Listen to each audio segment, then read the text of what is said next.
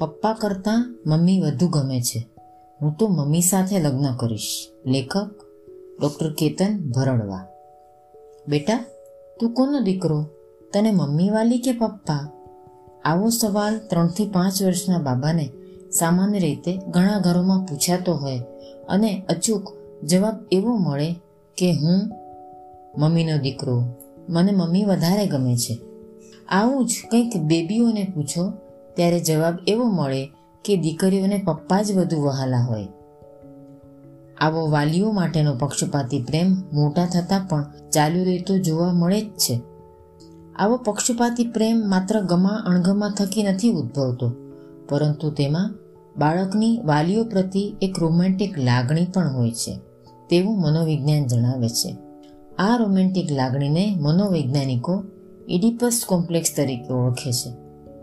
આવી રોમેન્ટિક લાગણીને લીધે ત્રણથી પાંચ વર્ષનો દીકરો એવું પણ બોલી શકે કે, હું તો મોટો થઈને મમ્મી સાથે લગ્ન કરીશ અને દીકરી પપ્પા જોડે જિંદગી વિતાવવાની લાગણી ધરાવશે. આવી પ્રબળ રોમેન્ટિક લાગણી બાળકને મોટા થતાં વિરુદ્ધ લિંગની વ્યક્તિઓ પ્રત્યેના વર્તન માટે માનસિકતાનું મેદાન પૂરું પાડે છે. જેથી પુખ્ત વયે તે સારું, પરિપક્વ, પ્રેમાળ સહજીવન અને લગ્ન જીવન નિભાવી શકે. પણ સાથોસાથ બાળપણની આવી મિશ્રિત લાગણીઓ બાળકમાં એક જાતનું ટેન્શન, એક માનસિક તાણ પણ ઊભું કરે છે. તે એટલા માટે કે આવી લાગણી થકી બાળક જ તે વાલી માટે એકદમ પોઝેસિવ બની જાય અને તેને એવી પ્રબળ ઈચ્છા થાય કે તે વાલી બસ માત્ર તેનું પોતાનું જ રહે. તેના પર તેનો માલિકીપણાનો ભાવ આવી જાય. પરંતુ હકીકતે એવું શક્ય નથી હોતું. દીકરો તેની લાગણી, ઈચ્છા માતા માટે રાખે કે દીકરી પિતા માટે રાખે, પણ છેવટે તેને પ્રતીતિ થાય જ છે કે તેના માતા પિતા એકબીજા માટે સમર્પિત હોય છે અને બાળકનો માલિકીપણાનો ભાવ પૂર્ણ થતો નથી. આવી વાસ્તવિકતાને લીધે દીકરો ગમે એટલું પિતાને પ્રેમ કરતો હશે, પણ અંદરખાને તેને પિતાની ઈર્ષ્યા થાય. તેના પ્રત્યે ગુસ્સો આવે, એવું પણ થાય કે પપ્પા જતા રહે તો સારું. આવી લાગણીને લીધે તેને એવું પણ લાગે છે કે તેના પિતા પણ પોતા પ્રત્યે ઈર્ષ્યા રાખતા જ હશે. આવી જ કંઈક મિશ્રિત લાગણી દીકરીને માતા પ્રત્યે થાય. પછી ભલે તેને માતા અન્ય બધી રીતે ખૂબ ગમતી હોય.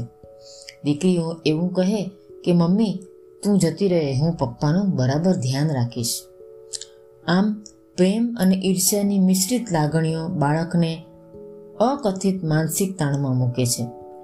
બાળક આવી નેગેટિવ લાગણીને ભગાડવાની પૂરેપૂરી કોશિશ કરે છે, પણ છેવટે તે બીજી કોઈક રીતે તેના વર્તનમાં, જીવનમાં જરૂર ઉભરી આવે છે, જેમ કે તેને બિહામણા સ્વપ્ન આવી શકે છે, જેમાં તે લૂંટાઈ ગયું હોય તેની પાછળ કોઈ પડી ગયું હોય એવું લાગે. પછી જેમ જેમ બાળક મોટું થતું જાય, તેમ તેમ તેને વાસ્તવિકતાનો ખ્યાલ આવે અને છ સાત વર્ષે તેની રોમેન્ટિક લાગણી નાબૂદ થઈ જાય. તેથી જ મોટા થતા દીકરાને મમ્મીના વાલ ભર્યા આલિંગનો બચીઓ શબ્દો પણ ન ગમે એવું જોવા મળે છે. તે પોતે વાલીને વળગવાનું ઓછું કરી નાખે. હવે તેની લાગણીને વળાંક મળતા તે પોતાને અન્ય રીતે બિઝી રાખી શકે. જેમ કે સ્કૂલના લેસનમાં, રમતગમતમાં, બીજા બાળકોની દોસ્તીમાં વગેરે. તેનો વાલી માટેનો લગાવ અને પ્રેમ વધુ પરિપક્વ થાય છે. આ તબક્કા પહેલાં તે શક્ય એટલું તેને ગમતા વાલી જેવું વર્તન કરવાની કોશિશ કરતું હોય.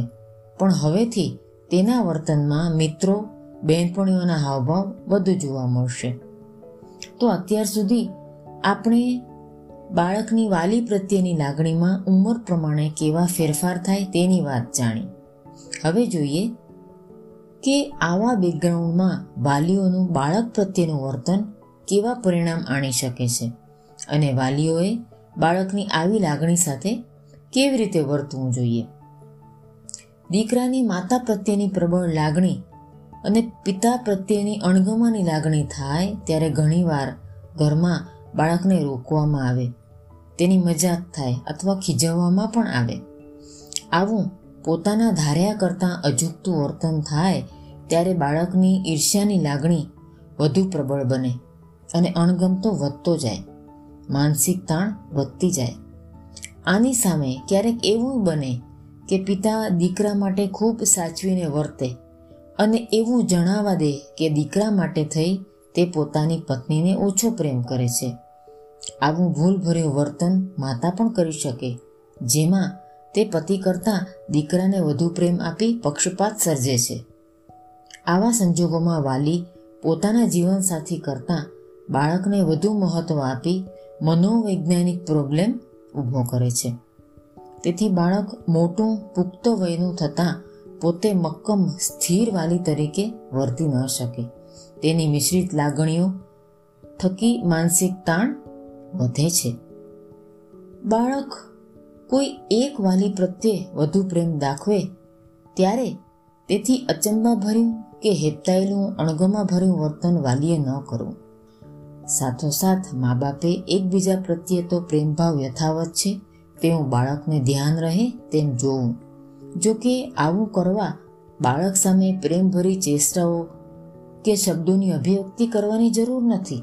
પણ બાળક પ્રત્યે પ્રેમ જતાવતા જતાં જીવનસાથીને પણ ભૂલતા નથી તેવું વર્તન દાખવી શકાય. બાળક માલિકી ભાવ જતાવતા મા બાપના ચાલુ સંવાદે કોઈ આગ્રહ જણાવે તો તેને મક્કમતાપૂર્વક તુચ્છકાર કે અણગમા વગર પ્રેમથી જણાવવું કે અમારું કામ પૂરું કરી તને જરૂર ધ્યાન આપશું. તે સમય દરમિયાન બાળકને અન્ય કામ આપવું કે ધ્યાન બીજે દોરવવું અને પછીથી પોતાની વાતચીત પત્યા બાદ કે કામ પત્યા બાદ વાલીએ બાળકનું ધ્યાન યાદ રાખી ફરી રાખવું.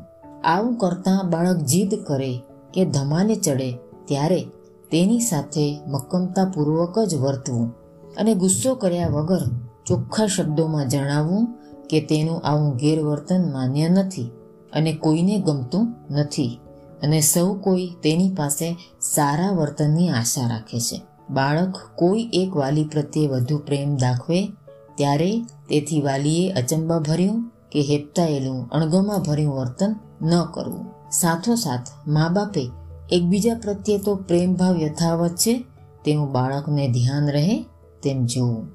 અસ્તુ.